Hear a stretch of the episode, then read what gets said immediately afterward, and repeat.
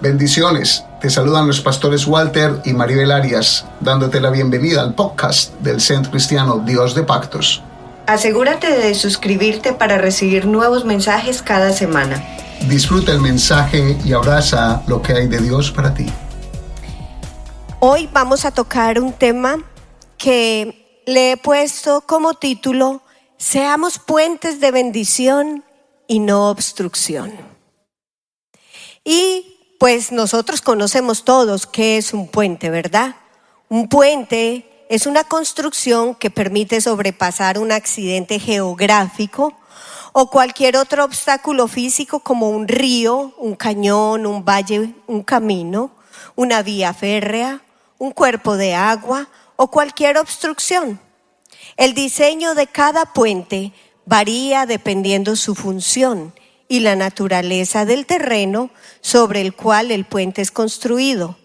Lo opuesto a un puente es un obstáculo, un muro, una obstrucción. Y por eso le he puesto ese título. Seamos puente de bendición y no obstrucción. En la vida cristiana nos pasa algo muy parecido. Cuando Cristo Jesús viene a nuestra vida, Él es ese puente que nos comunica con el Padre. Cuando nosotros empezamos a caminar con Cristo, nosotros empezamos a ver que aunque hay obstáculos, hay algo que nos ayuda a sobrepasarlo. Y uno dice, ve, ¿qué será? ¿Será que ya estoy levitando? No, no es nada de eso. Es que Cristo Jesús está con nosotros, está peleando por cada uno de nosotros para que nosotros alcancemos la meta que es Cristo Jesús, la eternidad. Entonces cuando nosotros caminamos con el Señor, cuando empezamos nosotros a dar esos primeros pasos, nosotros empezamos a notar un cambio en nuestra vida, ¿o no?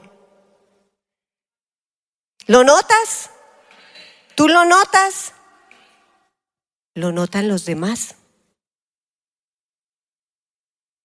¿Estamos siendo puentes de bendición? ¿Estamos siendo un puente que comunica o que lleva a otros a la presencia de Cristo? Son preguntas para que se las lleve para su casa. ¿Está mi vida siendo un testimonio que proyecte la presencia de Dios en mi vida? Un cambio que los otros digan, wow, tienes algo especial. ¿Será el champú? No lo es. Es Cristo Jesús en mi vida. Amén.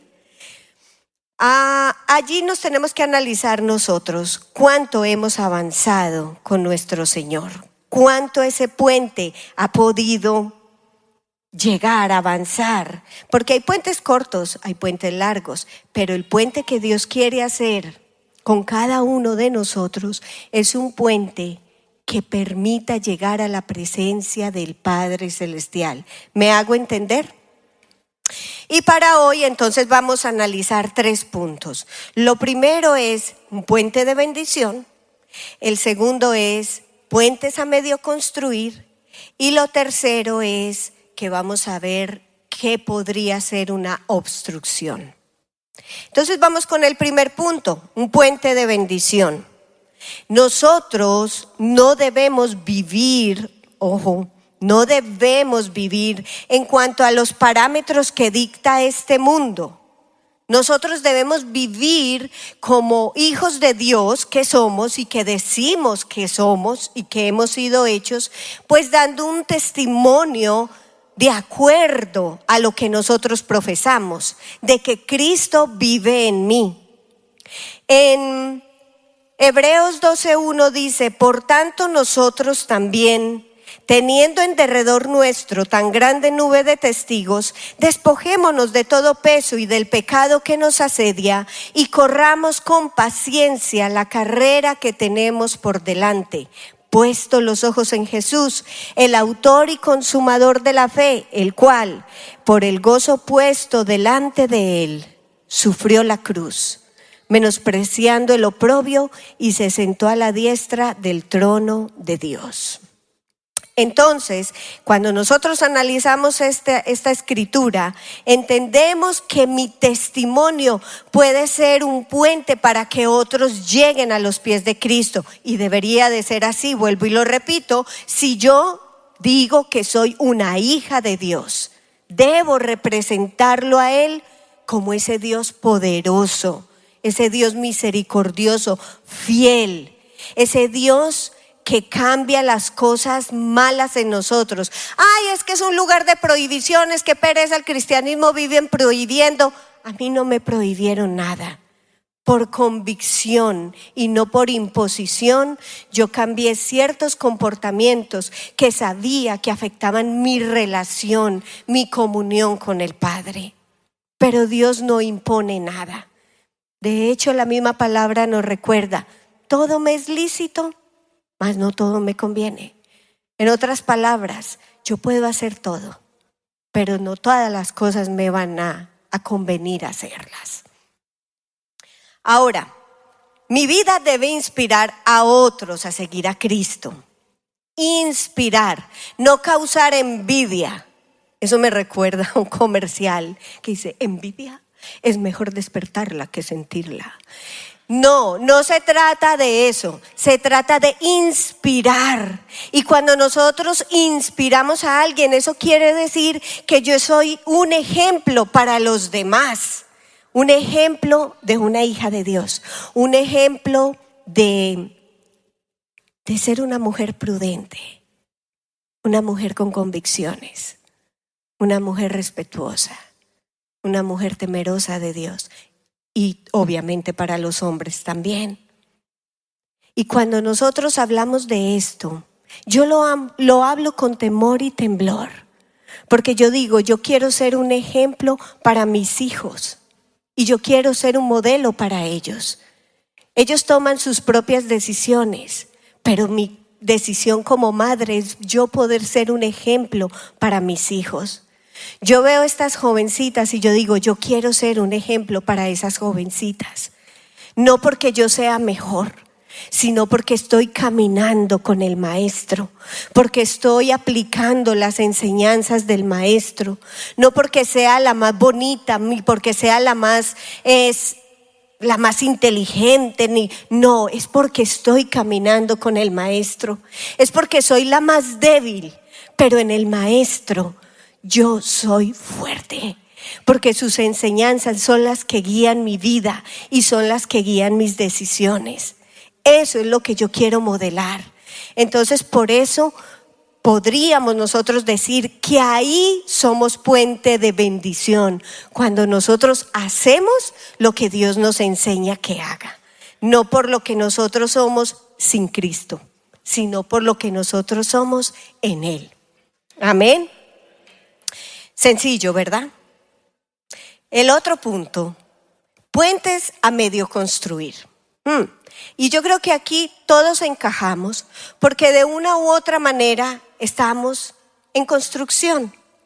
Algunos porque llegaron nuevos, porque llevan poco tiempo en el Evangelio, otros llegamos un poquito antes, pero eso no quiere decir que ya estamos terminados.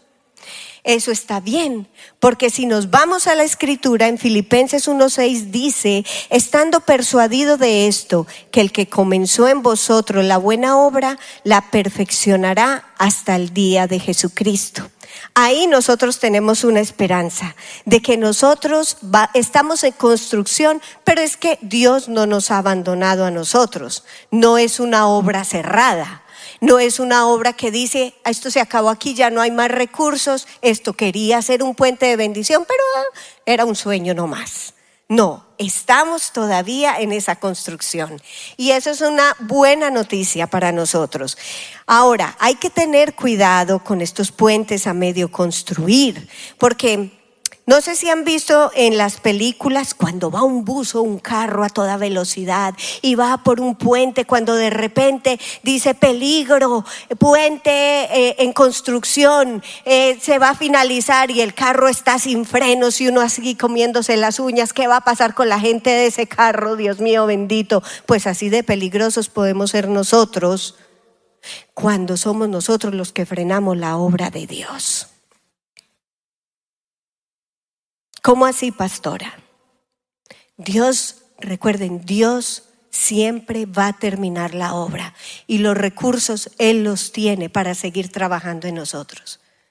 Pero muchas veces somos nosotros los que le decimos, ay, no, no, yo, yo hasta aquí estoy bien. Ay, no, no, es que yo no me quiero comprometer tanto. Ay, no, no, no, es que yo, yo ya no voy a trabajar en la iglesia. ¿Qué? Yo me maté tanto tiempo trabajando allí, ¿para qué? De la iglesia tal vez no vas a recibir nada, pero de seguro que tenías la cuenta con Dios, donde Él estaba depositando para tu beneficio, para tu bendición. Cuando somos nosotros los que empezamos a decir, ay, no, no, es que mire, yo he escuchado unos comentarios y me da un dolor en el corazón. Si a mí me da dolor que yo no hice nada, ¿cómo será el Padre? Ay, no, es que yo ya no me vuelvo a comprometer así. Ay, no, yo perdí mi tiempo allá. No, es que yo, yo, era de las que estudiaba, madrugaba a la oración, yo venía, yo iba, pero yo ya no, yo ya no, yo ya no voy a ser boba. Pues déjame decirte que te metiste a ser boba. Apenas empezaste la carrera, mija. Porque cuando nosotros nos salimos de las manos de Dios, dígame cómo nosotros vamos a seguir construyendo. Si Él es el divino arquitecto, nosotros no tenemos idea. Vamos a hacer como decimos en Colombia, y perdón, tal vez era una palabra grosera en otra, una chambonada. Eso es una cosa ahí muy fea. Algo sin estilo. Dios tiene el diseño y tiene el estilo y tiene los materiales y tiene el propósito es algo que a nosotros no se nos puede olvidar.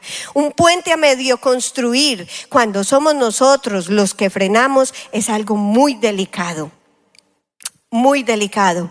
Ahora, también puede ser que esté pasando que hay uno que es muy metido.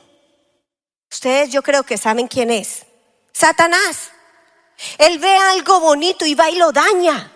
Él ve algo bonito y va y lo pisotea. Él ve algo bueno y se mete y mete sus cochinas garras y las daña, las desgarra. Ese es su trabajo siempre, siempre lo ha sido, siempre lo está haciendo y siempre lo será. Por eso es que para Él está preparado el lago de fuego y azufre, porque es un metido, un dañino, un mentiroso.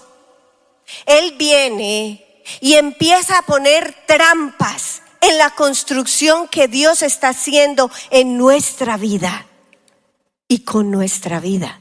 Porque déjame decirte, Dios trabaja en nosotros, pero también trabaja con nosotros cuando nosotros nos presentamos delante de Él. Y saben una cosa, hay una lista.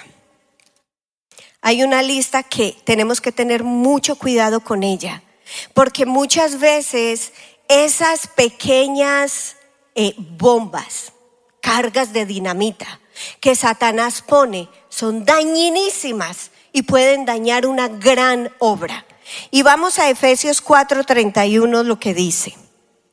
Abandonen toda amargura, toda ira y enojo, gritos y calumnias y toda forma de malicia. Y nosotros a veces no prestamos atención a estos asuntos porque todavía tenemos una tendencia a que nosotros tenemos el concepto de pecados grandes y pecados pequeños. Ah, no, pero eso no es nada. No, pues peor el que roba, peor el que mata. Pues déjame decirte que con esta lista a mí el Señor me está diciendo, ten cuidado, porque esta lista son pequeñas cargas de dinamita que Dios pone no Dios, perdónenme, el diablo pone en una construcción que Dios está haciendo y puede ser un daño abismal, no solamente para la persona, sino para todos los que están alrededor. Esta lista puede ser tan perjudicial, tan perjudicial que puede arruinar nuestro caminar con Cristo. Y nosotros a veces la tenemos como, si analizamos cada punto, y yo le invito a eso, analicemos cada punto de esta lista. Vamos con la amargura. La amargura es un sentimiento tergiversado por el diablo. La tristeza es algo muy diferente a la amargura. La tristeza es un sentimiento natural. El mismo Jesús entristeció. ¿Sí? Es un sentimiento natural, pero cuando nosotros no expresamos bien ese sentimiento natural, entonces se convierte en una raíz de amargura. Tenemos como resultado un resentimiento en nuestro corazón. ¿Cómo pasa? Porque muchas veces se vive una ofensa, al no perdonar esa ofensa, eso se convierte en un dolor del alma y esto se convierte en amargura que es la aflicción del alma. Nadie puede tener felicidad en su corazón si tiene una raíz de amargura ahí estorbando. Realmente es muy difícil, muy difícil. Y mire cómo lo llama la Biblia. La llama raíz de amargura raíz. Y si ustedes se han dado cuenta, uno a veces arranca una pequeña matica o una maleza y la matica está así y la raíz está así, casi el doble de la mata. Nos está diciendo el Señor que la amargura trabaja como una raíz hacia adentro. La raíz no crece hacia afuera, la raíz crece hacia adentro y se ramifica. Y muchas veces han tumbado árboles y esto y tienen no alcanzan a coger todas las raíces y tienen que echar es como un líquido allí para que esa raíz se seque y no vuelva a crecer esa mata por alguna razón. Así es la raíz de amargura. Esa raíz de amargura se mete en el corazón, se ramifica y daña. Y a veces es tan difícil erradicarla, solo Cristo Solo Cristo puede erradicar esa amargura. Sabe que a Él no se le queda ni una sola ramita, ni una sola raicita que se hubiera metido por allá en lo más profundo. A Él no se le queda. Si usted detecta una raíz de amargura en su corazón, necesita de Cristo. Necesitamos de Cristo. Porque el diablo otra vez es experto en tergiversar los sentimientos naturales. Y no se trata de que, ay, es que el cristiano no puede estar triste, el cristiano tiene que vivir todo el tiempo alegre. Ay, familia, hay situaciones muy dolorosas. Y si nosotros nos ponemos una máscara de felicidad, carita sonriente todo el tiempo, pero ese corazón sangrando, un día te vas a, cansar, te vas a asfixiar de esa máscara y vas a decir, si esto es la cristiandad, yo no quiero, porque yo necesito llorar. Yo necesito expresar este dolor. Yo necesito decirle, Señor, me siento así así. Y saben una cosa, eso no es malo. Dios no se va a enojar por eso. Antes al contrario, por eso está escrito que Él enjuga nuestras lágrimas, porque Él sabe que necesitamos desahogarnos con Él. Amén. Dice Hebreos 12:15. Mirad bien, no sea que alguno deje de alcanzar la gracia de Dios, que brotando alguna raíz de amargura os estorbe y por ella muchos sean contaminados. ¡Wow! A esto hay que prestarle atención no sea que brotando una raíz de amargura, dice, deje de alcanzar la gracia de Dios. Eso sí sería una desgracia, no alcanzar la gracia de Dios. Y dice, y por ella muchos sean contaminados, porque es que generalmente esa amargura no es que ahí vea, eso empieza a salir por acá. Se mete aquí, en el corazón, en el corazón, pero empieza a salir por acá. Y hay otros que están alrededor y están escuchando. Y se les mete esa raíz de amargura también. Tenemos que tener cuidado con esto. Es delicado. Para nuestro crecimiento espiritual es muy delicado. Otro, otro punto de esta lista de Efesios que habla el apóstol Pablo es la ira. Y la ira es definida como una respuesta emocional a la percepción del mal y la injusticia, con frecuencia traducido como enojo, indignación, cólera o irritación. Es otro sentimiento natural, el enojo. El mismo Jesús se enojó, lo vimos hace poco aquí en una dramatización. Pero vuelvo y les digo, el diablo es metido. Y viene y tergiversa ese sentimiento natural y le pone entonces esa rabia, ese enojo momentáneo, se convierte en algo que te duele y que te llena más de ira y de enojo y se convierte en un odio. Y la palabra de Dios ahí sí es muy clara, dice que nosotros no debemos odiar a nadie, ni a nuestro enemigo. Nosotros hemos venido en una serie que muchos me han dicho, pastora, eso es una joya. Eso es una joya. Y yo se la recomiendo. Palabras transformadoras. El Sermón del Monte. Va en el capítulo, va en la serie 22. Mi esposo termina con la en la próxima, ah, con la ayuda del Señor. Pero esta, esta serie nos ha traído mucha revelación como iglesia. Y yo predicando esto entiendo muchas cosas. Aún preparando la predicación yo decía, oh, wow, Señor. Ahora entiendo muchas cosas. Y ahora les voy a decir por qué. Ahora, sigamos allí, la ira. Tanto los humanos como Dios expresan la ira. Un enojo momentáneo es normal, pero otra vez, cuando se deja añejar esa rabia, añejar, ¿qué se convierte? En un odio un deseo de venganza, una cosa que usted no puede con ella, una cosa que usted se acuesta con ella, se levanta con ella y no es su esposa o no es su esposo. Es una rabia, es una cosa que te consume, te consume.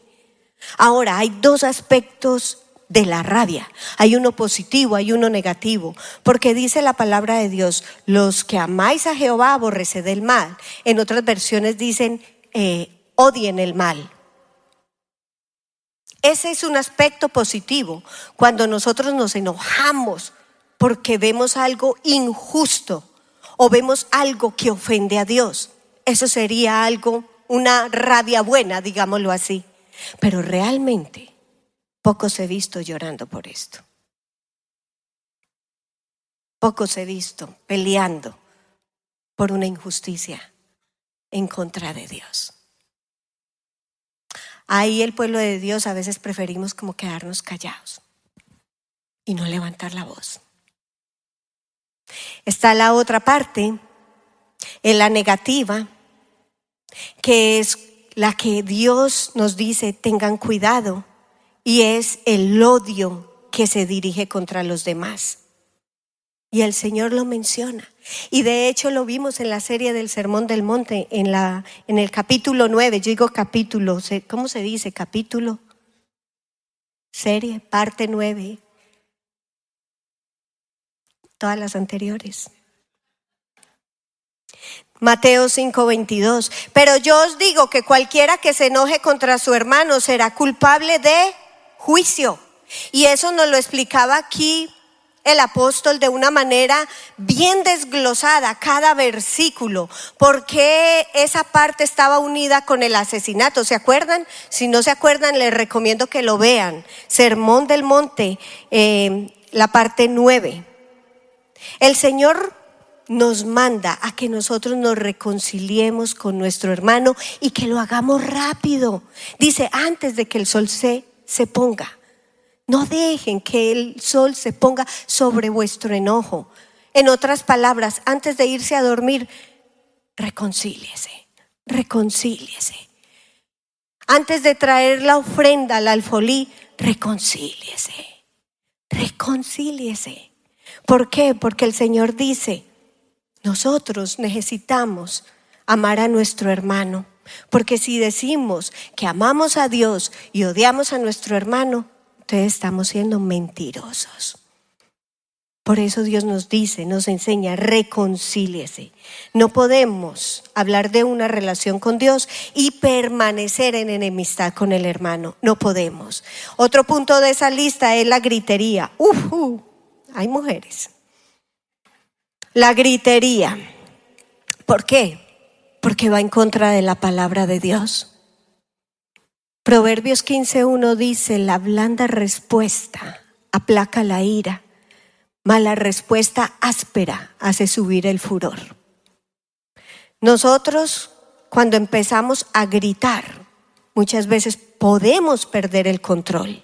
Y esto nos lleva a maldecir a la otra persona. Y esto nos lleva ya a hablar con groserías. Ya no es solamente que estamos levantando la voz y se nos brotan las venas, la de aquí, la de la frente. Yo no sé cuál se le brotará a usted, la vena de aquí o la vena quaker. Pero en todo caso es una cosa que usted se quiere estallar para que el otro lo entienda. Y como, eh, como, como que se va quedando seca la garganta, entonces usted empieza con groserías también para que entienda para que entienda. Y esto es un peligro. Saben, hay momentos en, que, en los que se tiene que levantar la voz. Muchas veces con nuestros hijos tenemos que levantar la voz porque necesitamos poner una autoridad. Pero hay formas de hacerlo. Porque si yo lo hago con ira, no funciona. Pero si yo lo hago con autoridad, de pronto me puede funcionar. Hay momentos donde tengo que dirigir algo y voy a tener que subir la voz, ¿cierto? En el ejército viven de grito en grito, pero es otra cosa. Esta gritería a la que se refiere la palabra de Dios es una gritería llena de ira y de amargura. Mire que todo va yendo como en cadena. Y saben una cosa, esta gritería no va a hacer que nosotros ganemos más respeto. Por el contrario, vamos a perder el respeto. Ay, aquí está un versículo que a mí me habla, me gusta, siempre me acaricia el corazón. Proverbios 25, 11. Manzana de oro con figuras de plata en la palabra dicha como conviene. Es que no se trata de no hablar, es que hay que tener cuidado con el tonito, con el tonito con el que lo decimos. Porque si yo quiero expresar algo, no necesito estar gritando. ¿Ustedes sabían que es considerado también como pecado? A veces nosotros pensamos en el adulterio, en el robo, en el aborto, eh, en la fornicación, pero mire que esta lista es una lista que no es tan externa, porque lo otro es más externo, se puede ver. Pero esta lista a la que yo me hago referencia hoy, que son esas cargas de dinamita que el diablo pone en la construcción que Dios está haciendo en cada uno de nosotros, va por dentro. De pronto esta es la más exterior, la gritería.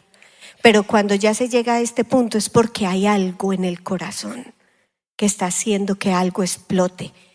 Ay, es que me provocan, pastora. No, porque si tú no has solucionado las dos anteriores, sí puedes llegar a este punto. Y las dos anteriores se solucionan yendo donde el médico de médicos, Cristo Jesús. el otro punto de esta lista, la calumnia. Calumniar es hacer una declaración verbal falsa de alguien o de algo que daña su reputación. La calumnia es algo que se habla y la Biblia dice mucho mucho acerca de la calumnia, tanto en el Antiguo Testamento como en el Nuevo Testamento. Ustedes para la célula van a tener una belleza de cantidad de versículos que hablan sobre la calumnia. Es peligrosa. La calumnia está en un nivel tan alto en la lista que Dios hace de los agravios que se encuentra como uno de los diez mandamientos. En Éxodo 20, 16 dice, no hablarás contra tu prójimo falso testimonio. Y nosotros muchas veces la pasamos así. Ay, yo no mato a nadie. Y con la lengua lo estás acabando. La calumnia. Ay, mira, es que y se cae tan fácil en ella porque ay, ven y te cuentes que mira tal cosa. No, es que yo vivo en un país que es libre de expresión, yo puedo decir lo que yo sienta. Y a mí me parece que fulanita es así o que peranito es así. ¿Y quién me va a poder a mí callar que hay libre expresión en Estados Unidos? Claro que sí. pero hable verdad como un hijo de Dios. Y háblelo con, con el que lo tiene que hablar. Si usted tiene algo contra alguien, dice la palabra de Dios, llámelo aparte y hable con él a solas. Pero no, como esa libre expresión, yo hablo pero no le, no le, no le sostengo a nadie. Esa también es como una cláusula de la libre expresión muchas veces. Y tenemos que tener mucho cuidado.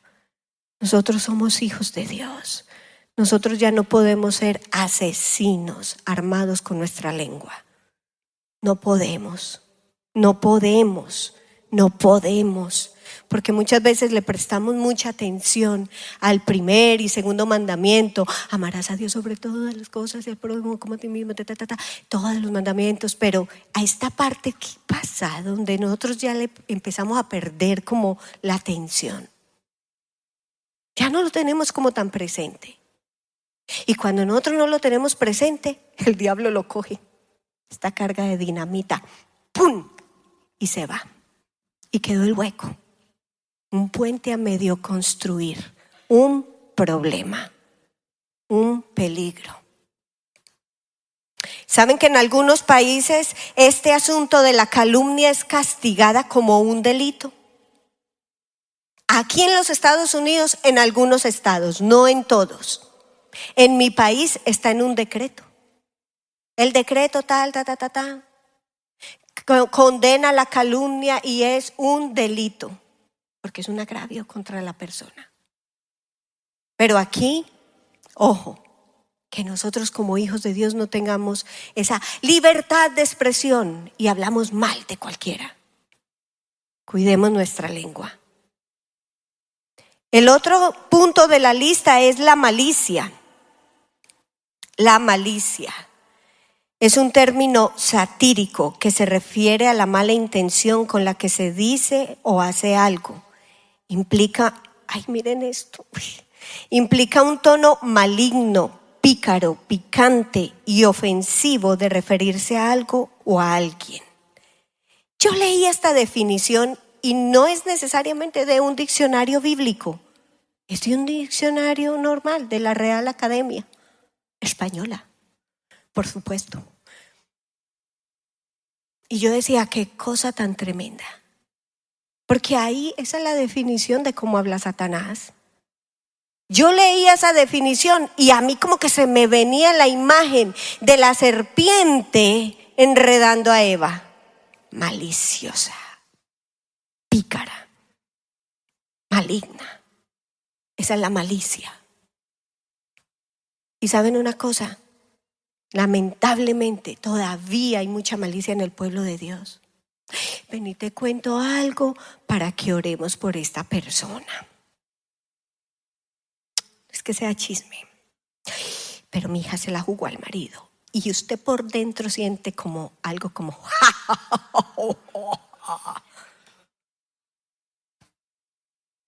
Carita de santa. Ay, sí, mira, yo te lo cuento porque tú eres una persona muy admirable como oras entonces, pero por dentro sientes esa carcajada malvada. ¿Saben por qué lo sé? Porque en algún momento lo tuve, pero Dios me lo mostró así como un pecado, traicionera, hipócrita. ¿Por qué hablas así? ¿Por qué hablas así de tu hermano, de tu hermana, si yo di mi vida por él?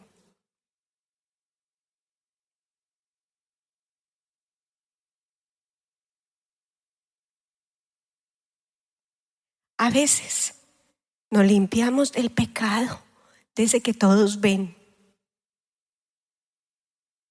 Pero estos, esta lista, que solo tú y Dios saben que lleva por dentro, todavía se acaricia. Y se deja ahí que coja ventaja.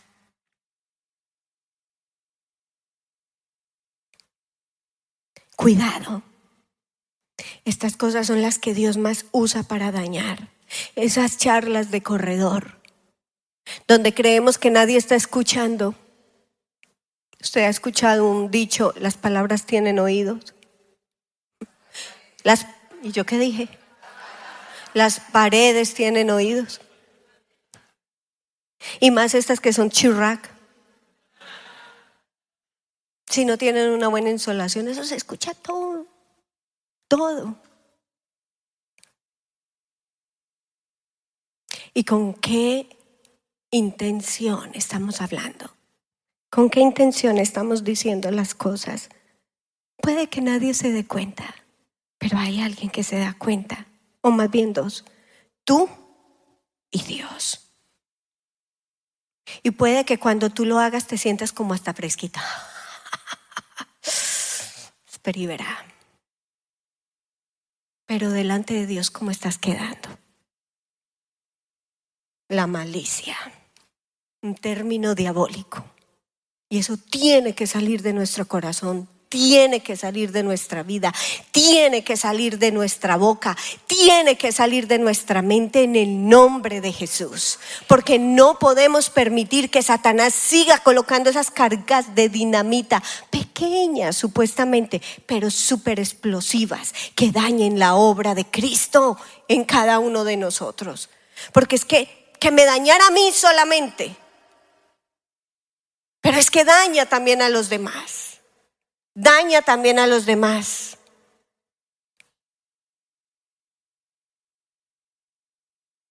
No he escuchado ni un solo aplauso hoy. No para mí.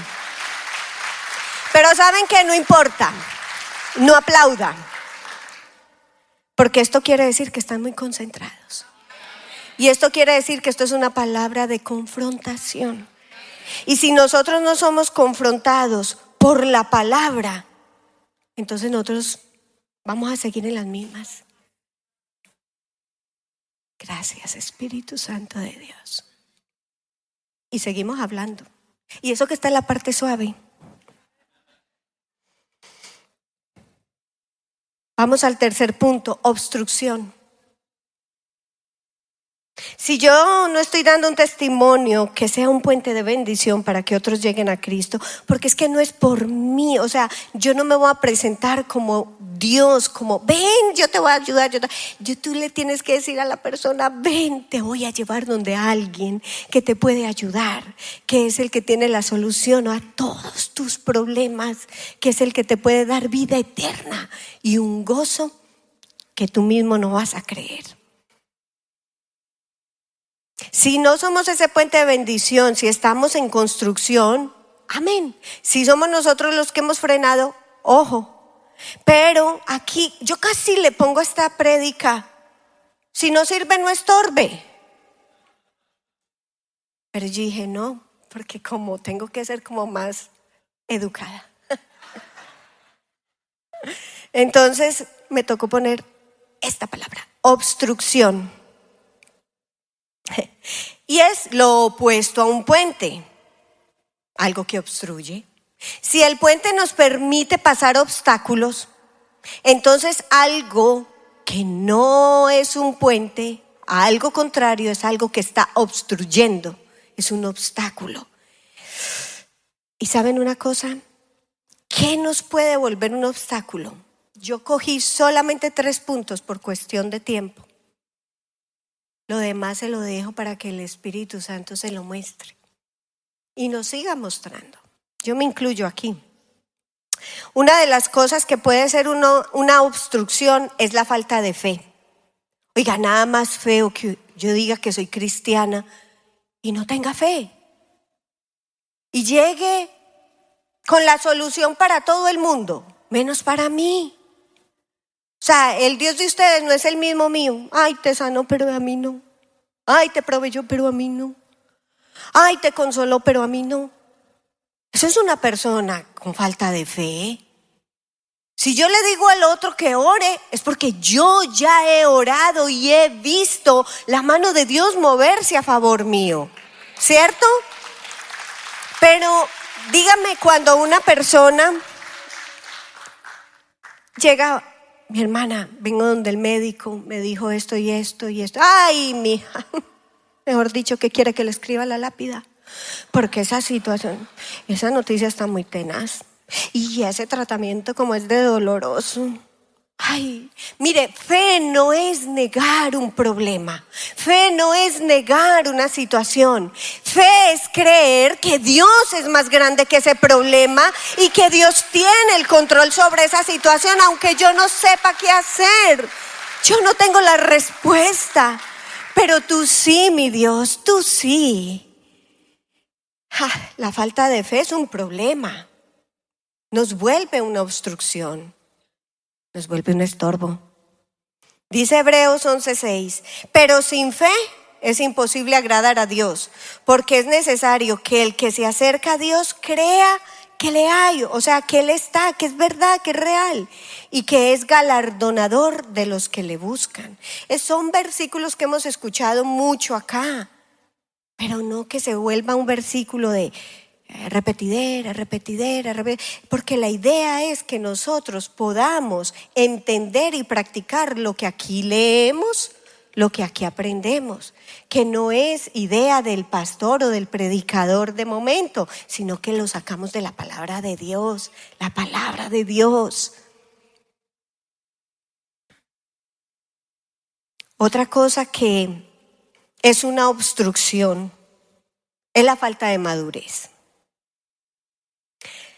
La persona madura, esto es una, una frase que saqué y me gustó mucho, pero se me olvidó colocar el autor, me perdonan. La persona madura es aquella que vive en armonía consigo misma porque ha encontrado su lugar frente a Dios, frente al prójimo y aún frente a su creación. Ha logrado un equilibrio físico, emocional y espiritual. Y dije, wow, qué lindo eso. Yo quiero eso.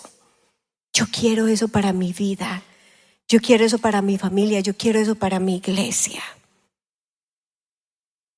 Y según el autor Gary Collins, que es un escritor que escribe el libro Consejería Cristiana Efectiva, los que han visto esa clase van a entender lo que les voy a decir. Él habla de varios principios de una persona madura. Pero aquí estamos hablando de que la falta de madurez es algo que obstruye y no es un puente de bendición. ¿Qué dice Gary Collins? Que una, una persona inmadura es una persona que no tiene conceptos claros acerca de sí mismos y de los demás.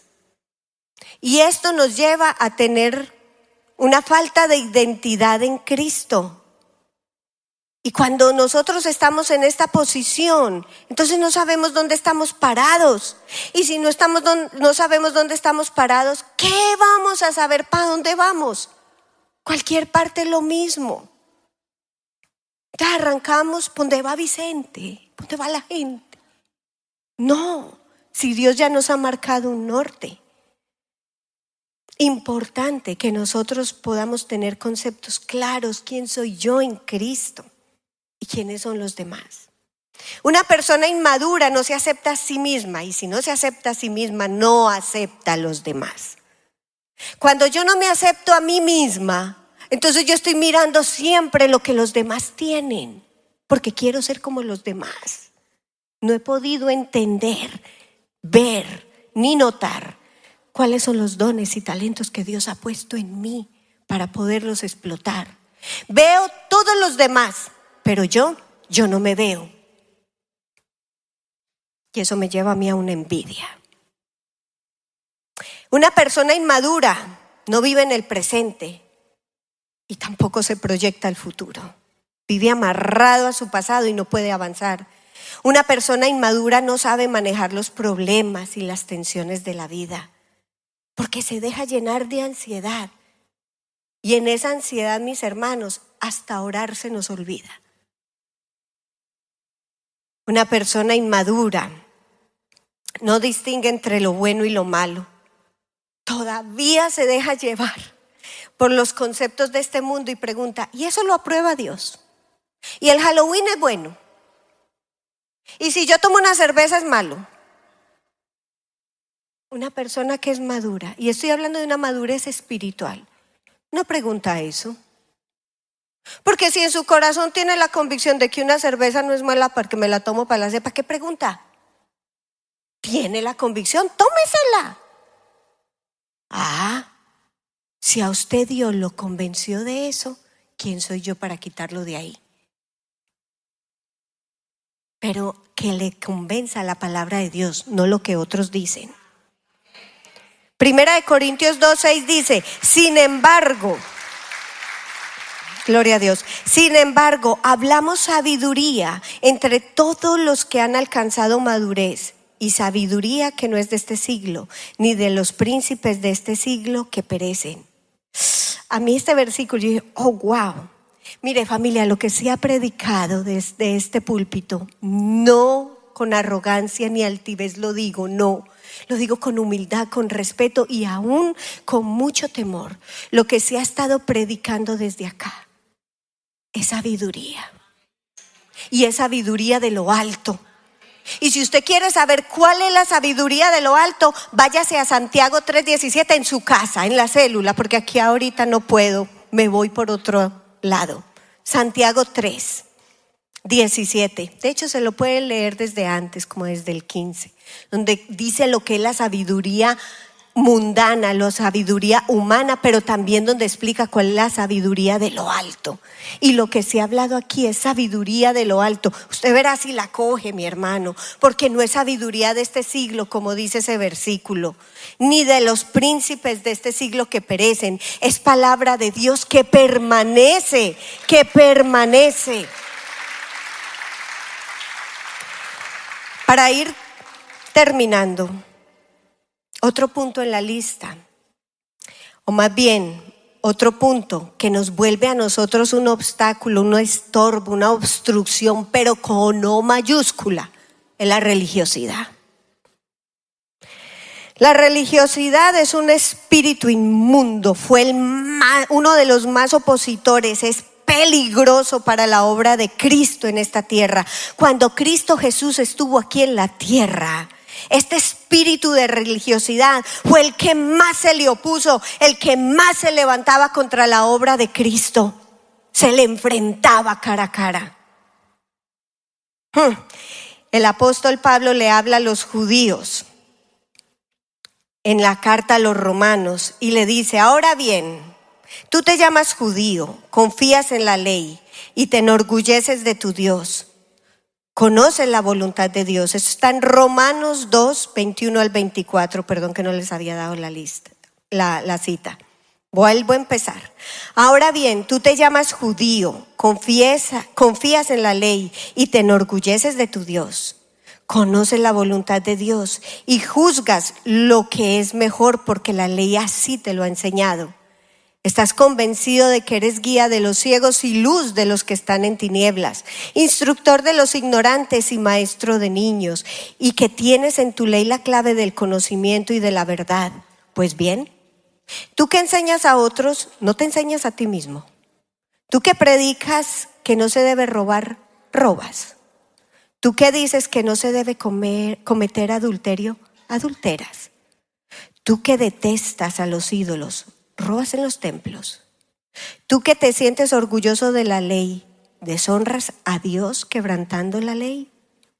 Porque como está escrito, por causa de ustedes el nombre de Dios es blasfemado entre los paganos. Y estas son unas palabras fuertes que el apóstol Pablo le habla a los, a los judíos en Roma, porque venían con unas cosas donde ellos conocían la palabra. Pero había un espíritu de religiosidad en ellos. Y en este espíritu de religiosidad te hace sentir muy bien porque va los domingos a la iglesia, pero en semana continúas con una vida completamente mundana. Ay, yo no voy a ningún bar. Ay, yo no me meto a ninguna discoteca.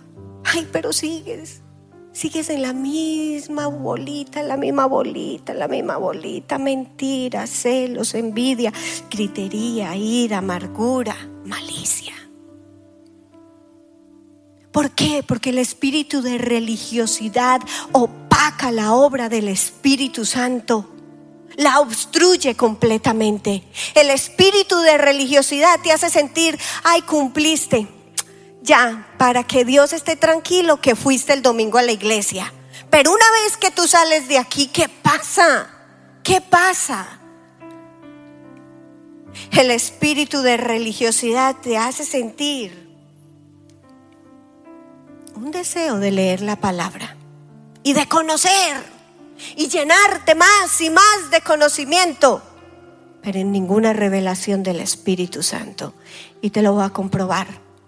En Juan 5:39 al 40, mismo Jesús les dijo, ustedes escudriñan las escrituras porque les parece que en ellas tienen vida eterna. Y ellas son las que dan testimonio de mí. Ahí lo está aclarando Jesús. Sí, es verdad. Dice, pero no se acercan a mí no se acercan a mí para tener vida. Y saben, eso pasaba con los fariseos y con los escribas. Sabían las leyes, conocían la escritura, se tenían de memoria la Torá, pero lo que hacían era, vea, echar dedo. Usted no está cumpliendo la ley. Usted no está cumpliendo la ley. Usted no está cumpliendo la ley. Usted está, eso no es así. Eso no es así. Porque el espíritu de religiosidad te lleva a que todo ese conocimiento tú lo uses como un juicio contra los demás. El espíritu de religiosidad te lleva a vivir en la carne. Cumplí. ¿Con qué? Con un ritual. Aquí no hacemos rituales. Se equivocó de iglesia. No usted, el espíritu de religiosidad. Porque aquí no hacemos rituales, aquí estudiamos la palabra de Dios, aquí creemos la palabra de Dios y aquí practicamos la palabra de Dios. El espíritu de religiosidad nos lleva al legalismo que deja ciegos e insensibles a muchos. El espíritu de religiosidad se, se opone completamente y totalmente a que tú tengas un encuentro cara a cara con Dios. Porque no le interesa que tú conozcas el amor de Dios. El espíritu de religiosidad te quiere mantener atado a unas costumbres y a unas religiones. Porque el espíritu de religiosidad es eso, religión pero no relación con Dios. Y aquí nosotros predicamos siempre una relación con Dios. El espíritu de religiosidad te lleva a una vida de juicio, crítica y dogmatismo. El espíritu de religiosidad mata la sensibilidad espiritual, genera persecución religiosa. Entre los mismos cristianos se matan con la lengua. El espíritu de religiosidad te lleva al estudio de la palabra, pero te llena de orgullo y vanagloria. Te llena la boca no de palabra de bendición, te llena la boca, eso no es así, eso no es así. Criticas a este, criticas al otro, criticas la prédica, criticas la alabanza, criticas el estudio, criticas la célula, criticas la escuela, criticas todo cuando hay un espíritu de religiosidad. Y si tú lo detectas en tu vida, quiero decirte, échalo fuera en el nombre de Jesús. Porque ese espíritu de religiosidad priva de adorar en espíritu y en verdad. Póngase de pie, mi hermano. Nosotros necesitamos evaluarnos y mirar qué clase de puentes somos. Si somos esos puentes de bendición para llevar a otros a los pies de Cristo, amén. Sigamos haciendo lo que estamos haciendo, dejarnos guiar, dejar que sean las manos del arquitecto el que haga esa obra en cada uno de nosotros. Sí, somos puentes a medio construir, pero si eres tú el que has tomado la decisión de decirle, para ahí, maestro, para ahí, conmigo no más, Yo ya no quiero aprender más. Yo estoy que me jubilo. Yo ya estoy muy vieja. Yo ya hice lo que tenía que hacer. ¿Quién te dijo eso? Te lo dijo el mismo Dios. Si es así, yo no te digo nada. Pero si no es así, retoma. Los materiales no se le han terminado al maestro. Él es el dueño de todo y tiene el diseño para ti. Pero si por el contrario, tú ves que eres una obstrucción para que otros lleguen a los pies de Cristo, hoy en el nombre de Jesús, hoy en el nombre de Jesús, como madre espiritual de esta casa y con la autoridad que me ha sido dada en Cristo Jesús, porque sin Él soy nada. Yo declaro en el nombre de Jesús que el hombre fuerte es atado, reprendido y echado fuera. Yo declaro, no aplauda todavía, escuche por favor, escuche por favor que este es un momento espiritual y este es un momento de guerra espiritual. No te dejes llevar por las emociones.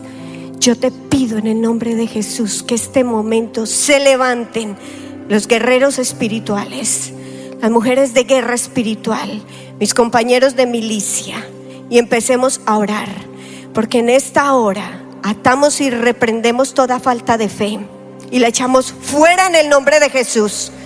Atamos y reprendemos toda duda y la echamos fuera en el nombre de Jesús. Atamos y reprendemos todo espíritu de religiosidad y lo echamos fuera en el nombre de Cristo Jesús. Yo como madre espiritual de esta casa y con la autoridad que Cristo Jesús me da, te ato y te reprendo espíritu de religiosidad y te echo fuera.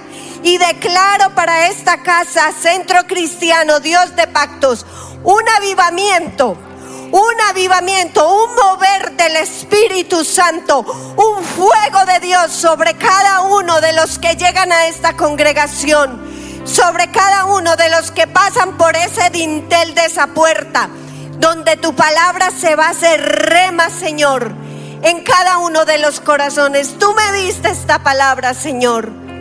En obediencia la traigo a tu pueblo y en obediencia hago esta oración, Señor, creyendo que no soy yo, que eres tú el que haces y el que harás, Señor. En esta hora declaro un avivamiento para esta casa. En esta hora declaro fe para esta casa. Fe como un grano de mostaza, Señor, pero que echará una gran raíz de bendición, Señor y será un árbol frondoso de fe, Señor. Declaro para esta casa madurez espiritual, un enamoramiento, Señor, de tu palabra, no para criticar, ni para juzgar, ni para condenar, sino para ponerla en práctica y para que yo sea el primero, Señor, en saborear el fruto de tu palabra, Señor. La llevaré, Señor, en práctica a mi familia la llevaré en práctica a mi empresa, a mi vecindario y por supuesto a mi iglesia. En el nombre de Cristo Jesús, declaro para esta casa tu bendición, Señor. Y declaro que son puentes de bendición cada uno de ellos. Los que llevan muchos años, los que acaban de llegar. Por algo tú los trajiste a, este lugar. Gracias. Gracias Dios de pactos. Gracias Dios de amor. Gracias Señor porque tú cumples promesas. Mi Dios es más grande. A ti sea toda la gloria, la honra por siempre Señor. Amén.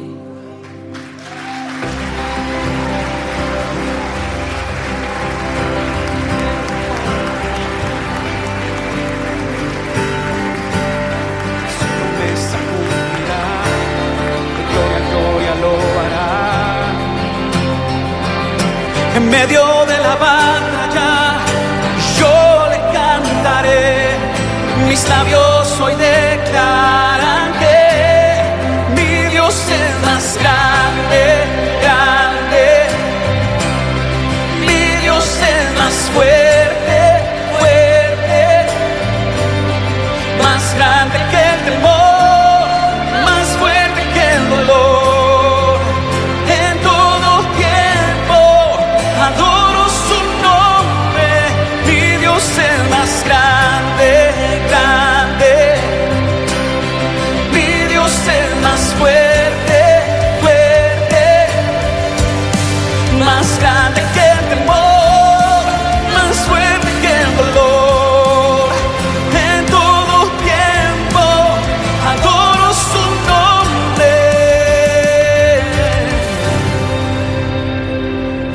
callarnos. Padre. Así es, Señor. Sigue, Oscar, sigue. Nada puede apagarme. Siempre voy a adorarle. Su amor nunca falla. Miedo no me detienes. Dios siempre me sostiene. Su gozo me fortalece. Mi Dios